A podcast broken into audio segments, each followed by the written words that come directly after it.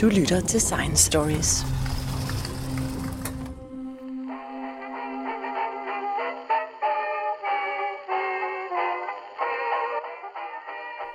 Selvom det føles, som om den har været her altid, har den faktisk kun været en fast bestanddel af vores kost siden 1800-tallet. Vi spiser den med sovs, som mos, i den franske version, eller i kold tilstand på rugbrødsmadder. Jeg taler selvfølgelig om kartofler. Hvert år producerer det danske landbrug en enorm mængde kartofler. Og nogle af dem, som ikke får æren af at mætte rundt omkring spisebordene i hel form, ender deres dage som stivelse i form af kartoffelmel, der bruges i produktionen af forskellige fødevarer og som eksporteres til udlandet. Det drejer sig om mere end 1,2 millioner ton kartofler. Og hvert år står producenterne af kartoffelstivelse med et restprodukt i form af 10.000 ton kartoffelprotein.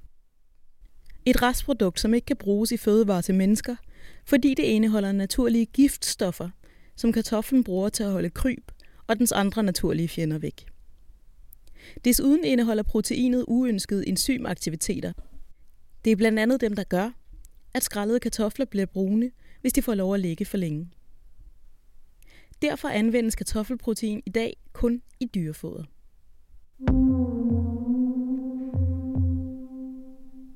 Veganere og andre, der primært får deres proteinbehov dækket af en plantebaseret kost, har fat i den lange ende. I hvert fald i fremtidsperspektiv, når det gælder om at mindske vores klimaaftryk og brødføde jordens voksne befolkning. Det er efterhånden gået op for de fleste, og ikke mindst for fødevareindustrien.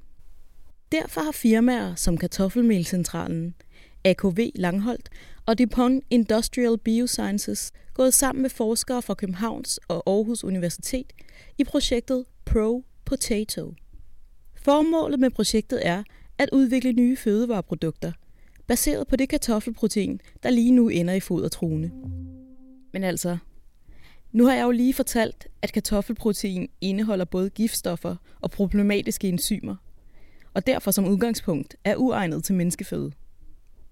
Så hvordan kommer man lige udenom den hurdle?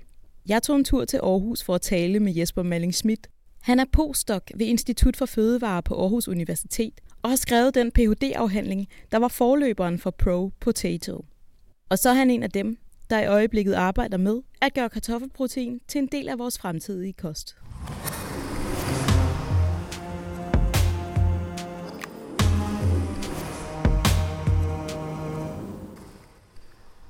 Jeg hedder Jesper Malling Schmidt, og jeg er postdoc her ved Aarhus Universitet, deres fødevareafdeling. Og vi er i den nordlige del af Aarhus lige flyttet hertil i nogle nye bygninger. Og det jeg arbejder med, det er oprensning af kartoffelprotein. Og det er simpelthen sådan en ny proteinkilde, som vi på sigt kan bruge i vores fødevarer.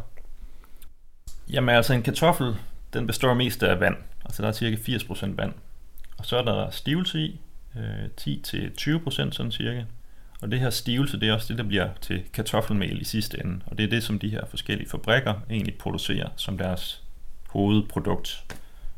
Øh, men i kartofler, der er også lidt andre ting at sige. Der er noget sukker, øh, der er noget fiber, men så er der også det her kartoffelprotein.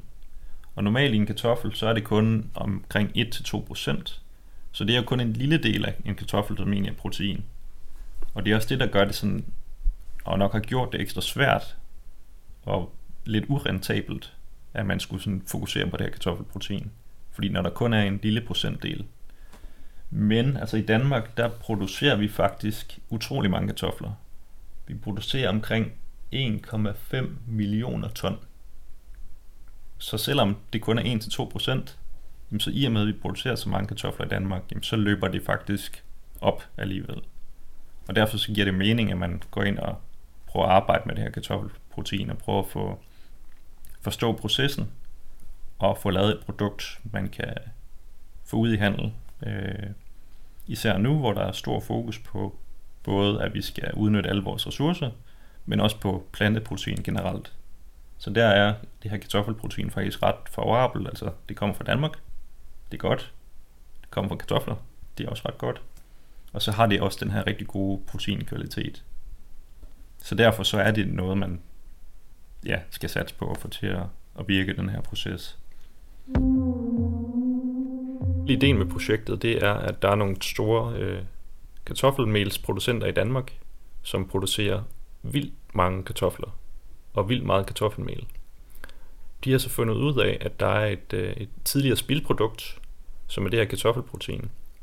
Og de har så fundet nogle metoder sammen med os, hvor man ligesom kan få kartoffelproteinet oprenset, og man kan få det skilt ad fra det her stivelse, og så kan man faktisk bruge det i nogle øh, fødevareprodukter. Vi får noget produkt fra de her øh, stivelsesfabrikker, fordi det de gør derude, når de skal oprense kartoffelmelet, eller få det her stivelse ud, det er, at de får alle kartoflerne ind, og så bliver de nærmest revet op, kartoflerne. Så du får lavet sådan noget pulp, hedder det. Og så kan man simpelthen vaske stivelsen ud, og så har du noget stivelse for sig, og så en hel masse vand. Og det er det her vand, det er faktisk der proteinet er.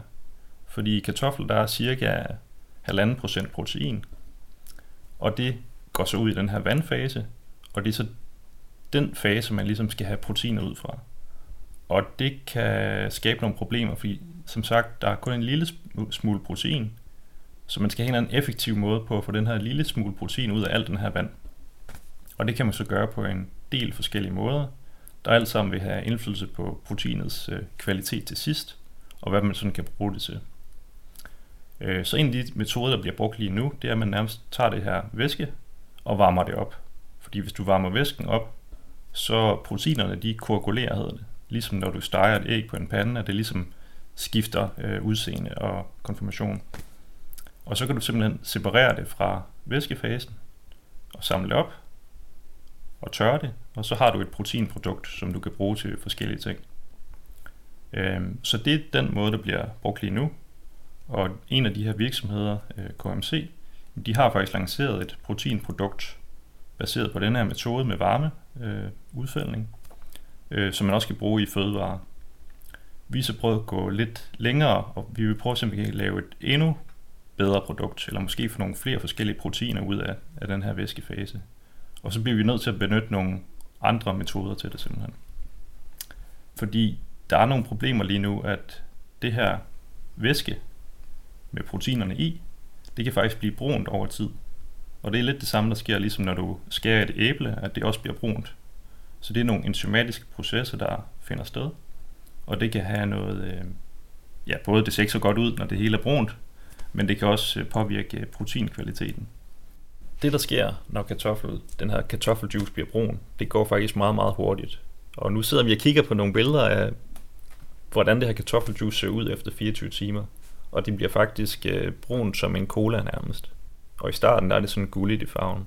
Og det er det, som er et stort problem, fordi hvis den brune farve først er dannet, så er det meget, meget, meget svært at få den fjernet igen. Så du vil ende ud med noget proteinpulver, der er helt brunt, og det vil nok begrænse øh, mulighederne for, hvilke produkter man ligesom kan bruge det i. Øh, så derfor er det vigtigt, at man får stoppet den her enzymatiske brunfarvning, som det kaldes. Og det kan blandt andet gøres med den her øh, lave pH, altså man tilsætter noget syre, eller det kan gøres med forskellige typer af inhibitor. Og det er også noget, vi har prøvet at teste i projektet, hvor vi havde en specialstuderende, der prøvede at lave nogle naturlige planteekstrakter, blandt andet fra chili og lakrids. Og så kunne man tage det her ekstrakt og tilsætte en lille bitte mængde til de her kartoffeljuice prøver, øh, for at se, om det naturlige ekstrakt kunne stoppe det her enzym, der laver brunfarvningen. Og det viste faktisk, at især lakrids, øh, det var ret effektivt. Så man kunne simpelthen tage noget lakridsråd, og så tage det her ekstrakt derfra, tilsætte til vores juice, og så vil vi ikke få den her kraftig brunfarvning. Så det kunne også være en idé, man kunne bruge i, i større skala, øh, for at ligesom igen holde det naturligt, og vi vil helst ikke have for mange øh, medicamenter ting og sager i, øh, så det kunne faktisk være en rigtig god idé også at gøre det her. En anden ting, som det her brunfarvning øh, ikke er godt for, det er simpelthen, at proteinets kvalitet, det, det falder. Øh, fordi de her, den brune farve, det er sådan nogle store komplekser, der dannes. Og de her komplekser, de kan nærmest binde til proteinet og binde flere proteiner sammen. Og det gør så, når vi begynder at spise det her protein, så kan vi ikke fordøje det lige så godt ned i maven bagefter. Så vi får simpelthen mindre ud af det. Så det er også en anden grund til, at vi øh, bliver nødt til at stoppe den her proces, for at bevare den høje kvalitet, som proteinet, kartoffelproteinet har til at starte med. Og så er der også en anden ting, vi kigger meget på, og det er i kartofler. Så mange har nok hørt, at øh, når en kartoffel den er grøn, så skal man ikke spise den. Og det er fordi, der er et øh, faktisk giftstof i kartofler. Og de hedder glykoalkalider, og de findes faktisk også i tomater og aubergine. Og det kan give sådan en bitter smag. Øh, og det vil vi selvfølgelig ikke have i vores kartoffelprotein, den her bitre smag. Men øh, værre endnu, altså hvis der er for meget giftstof, jamen så kan du godt få ondt i hovedet, og du kan få diarré og ting og sager. Øhm, så derfor så har EU øh, sat nogle regler på, hvor meget der må være i. Og det er selvfølgelig også noget, vi arbejder hen mod at være under de her øh, øh, minimumsgrænser af det her giftstof, der nu er der i. Øhm, og der har vi faktisk også samarbejdet med Københavns Universitet, hvor de har prøvet at isolere nogle specielle enzymer, der kan gå ind og klippe det her giftstof i stykker, så det ikke er gift mere. Eller sådan det i hvert fald nemmere kan blive fjernet fra kartoffelproteinet.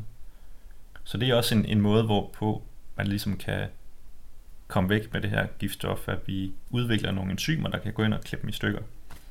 Og de har også fundet nogle ret øh, fine resultater faktisk, øh, og vist, at det kan man også øh, med, med enzymer. Øh, hvor vi så arbejder mere mod nogle lidt andre ting her i AU Food og ved molekylærbiologi, hvor vi nærmest skal prøve at vaske øh, proteinet, så vi kan få fjernet øh, de her giftstoffer fra dem.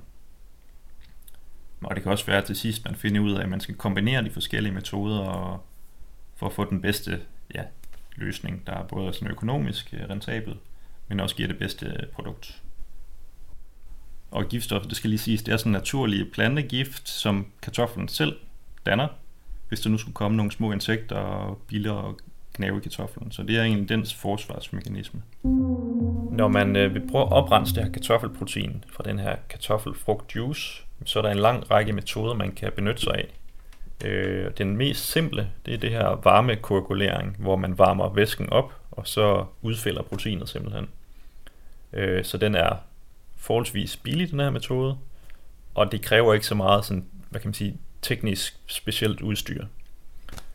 Øh, så hvis vi går op i en lidt mere øh, fancy metode, så at sige, jamen der kan vi bruge noget, der hedder syre præcipitering eller syreudfældning. Øh, og der kan man tilsætte noget syre til det her kartoffelfrugtjuice, og så ændrer man pH på det her juice.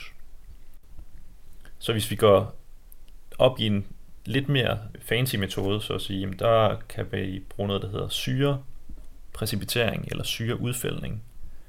Øh, og der kan man tilsætte noget syre til det her kartoffelfrugtjuice, og så ændrer man pH på det her juice. Øh, på et tidspunkt, der vil proteinerne så fælde ud, når man kommer nok syre i. Øh, og det er fordi, at proteinerne de får, de, de opnår noget, der hedder det isoelektriske punkt, hvor proteinerne ikke har nogen, hvad kan man sige, ladning, og så klumper de sammen og fælder ud af væsken. Så det er sådan en lidt øh, der er lidt flere trin i den her metode, end den her varmefældningsmetode. Øh, så det bliver også lidt dyrere igen.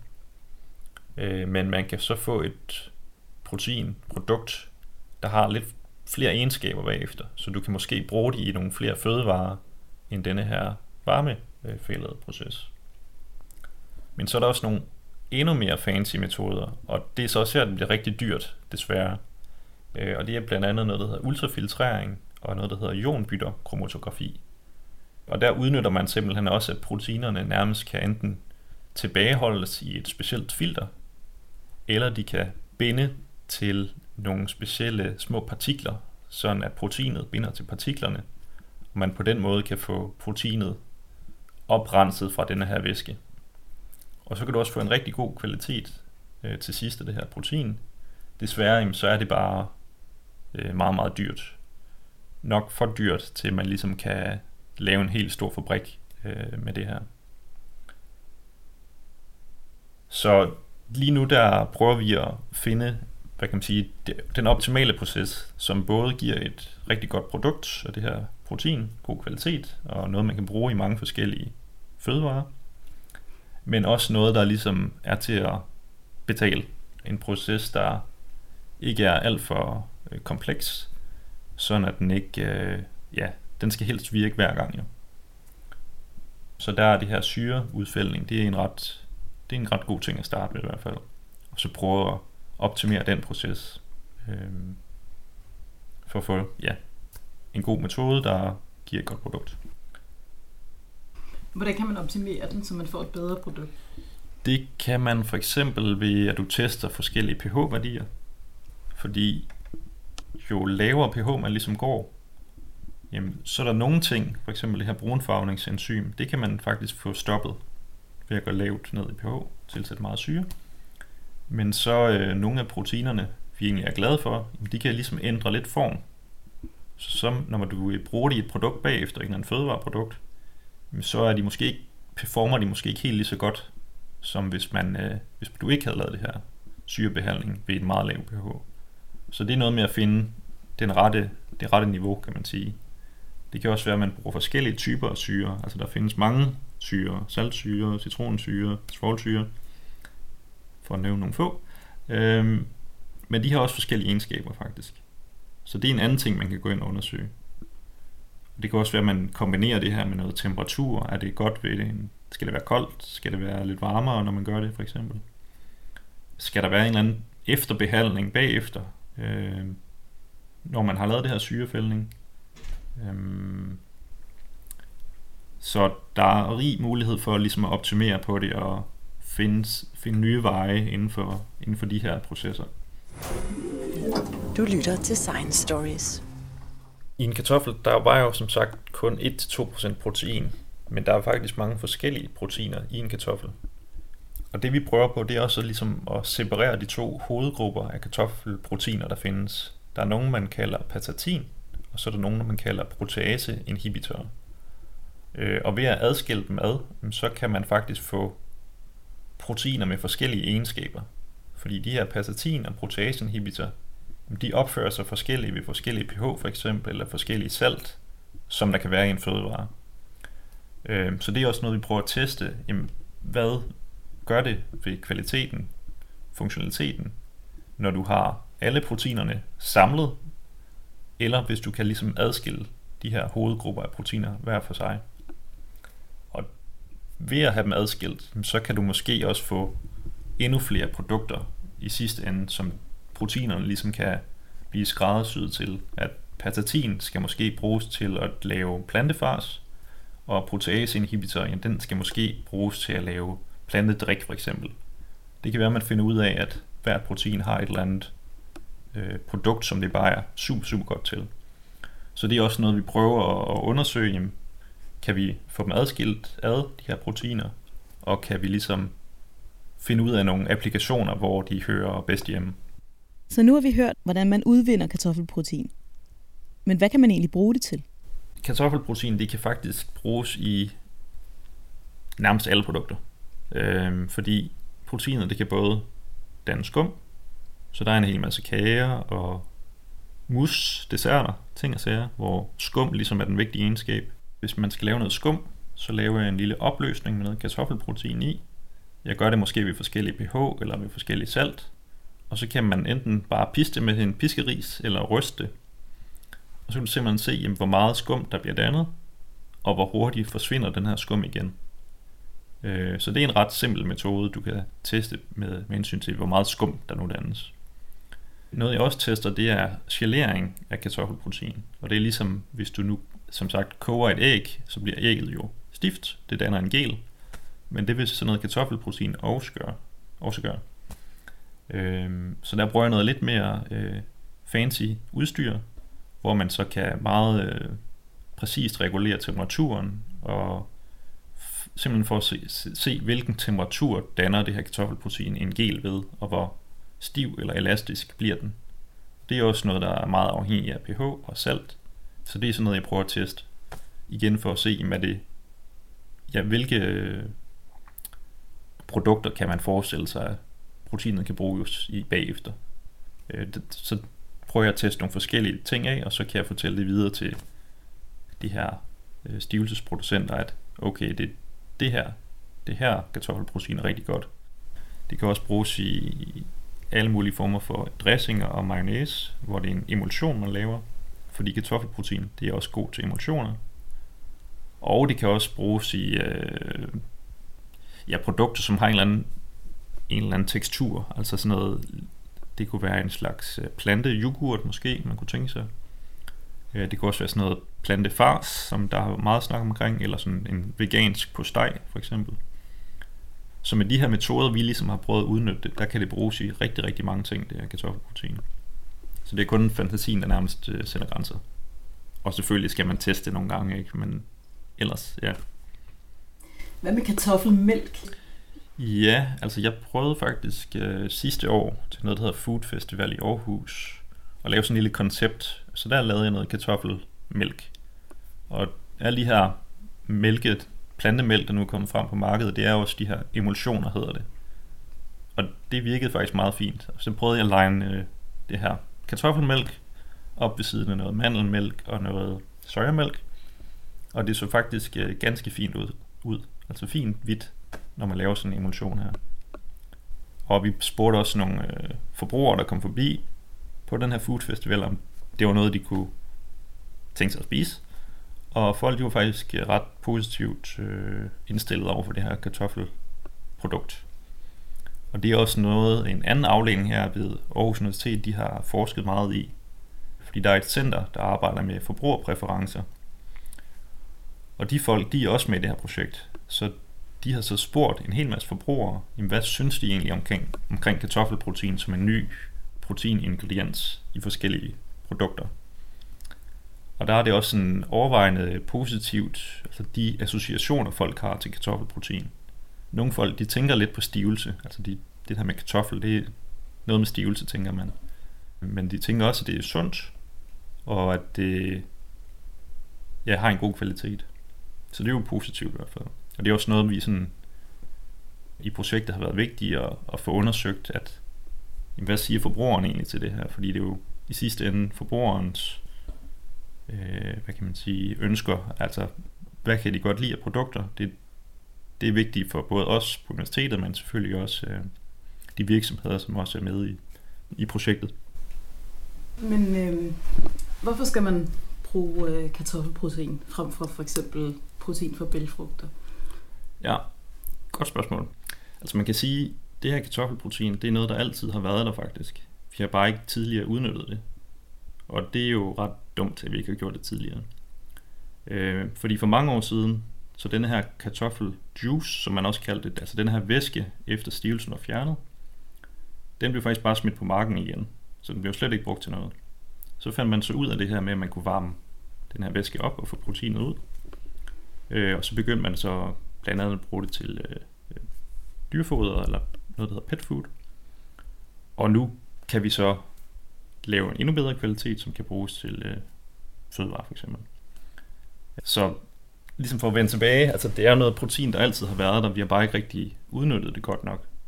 Så det, det er et af de her punkter med, at vi skal jo udnytte alle de ressourcer, vi nu har i Danmark og rundt omkring i verden.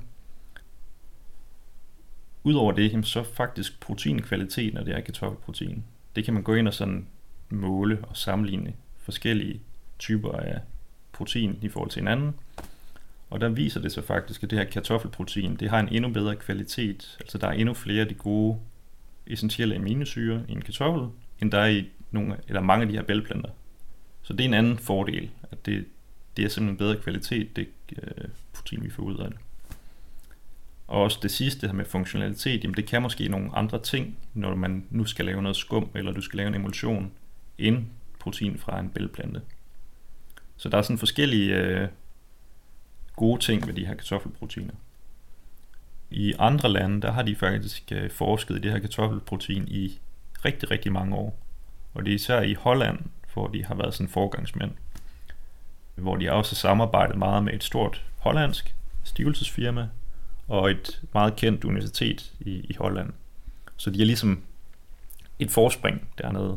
Og de har allerede nogle øh, produkter på markedet, så de sælger sælger det her kartoffelprotein øh, til forskellige kunder i hele verden faktisk.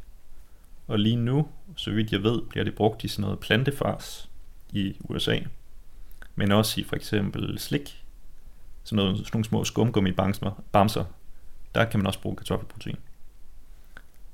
Så de har et forspring. Altså her i Danmark, øhm, der har vi været i gang nogle år med det her kartoffelprotein. De to firmaer, jeg nævnte før, KMC og IKV Langholt, de har egentlig gået sammen. Det er faktisk to konkurrenter på stivelsesmarkedet, men de er gået sammen for at støtte op omkring de her projekter. Og i sin tid, i 2013, der øh, startede jeg et phd projekt hvor jeg også begyndte at arbejde med det her kartoffelprotein. Øh, og nu har vi jo 2020, så jeg har egentlig arbejdet med det nogle år. På det tidspunkt, der arbejdede jeg så med nogle lidt andre metoder for at få det her kartoffelprotein ud af væsken her, den her omtalte kartoffelfrugtjuice. Og det var nogle lidt mere dyre metoder, lidt mere fancy metoder. Så det endelige produkt, det bliver simpelthen stadigvæk for dyrt øh, til det sådan vil give mening i, i stor skala. Men det virkede meget fint i lille skala. Så det er også noget, vi ligesom har fokus på nu, at det skal være noget, der ligesom kan nemmere at blive implementeret på stor skala på en fabrik, så vi kan få brugt det. Det vi så arbejder med, det er lidt længere skala, fordi nu har vi jo så vist det i, i laboratorier, og jeg har testet det i, også i laboratoriet, hvordan det nu virker i forskellige fødevarer. Men der er det så op til virksomhederne også at teste endnu mere i, i større skala øh, og forfine metoden, som der ellers nu er blevet udviklet på. Øhm. Men altså, det skal nok øh, komme på et tidspunkt også, især fordi der er så meget fokus på vegansk eller planteprotein lige nu. Og det vil der jo kun blive mere fokus af i fremtiden, tænker jeg. Som sagt, der bliver allerede, allerede produceret noget nu, men på vores, den nye proces, som er udviklet på, jamen, det tager nok et par år endnu, hvor man ligesom skal optimere på det. Fordi det er ret vigtigt, når man Øh, har sådan nogle øh, processer i, i sådan en stor skala og på en fabrik, at de virker hver gang selvfølgelig, og at øh, der ikke lige, lige pludselig sker nedbrud eller ting og sager, eller processen måske driller en dag. Fordi hvis du har nogle kunder, jamen, så skal de kunder jo også have protein ligesom, hver gang. De kan ikke bare lige pludselig vente. Så der, der går noget tid, hvor man ligesom også skal beslutte, jamen, vil man investere de penge, der nu skal bruges til det. Der skal måske indkøbes noget nyt udstyr, og det udstyr, det skal også optimeres på. Så det tager stadigvæk noget, noget tid, øh, før vi kan ligesom høste øh, ja, udbyttet af den her nye øh, proces og metode, der er blevet udviklet. Så ja, indtil videre er det stadig primært dyrene, der får glæden af kartoffelprotein. Men der går forhåbentlig ikke mere end et par år, inden du kan hælde kartoffelmælk på din cornflakes.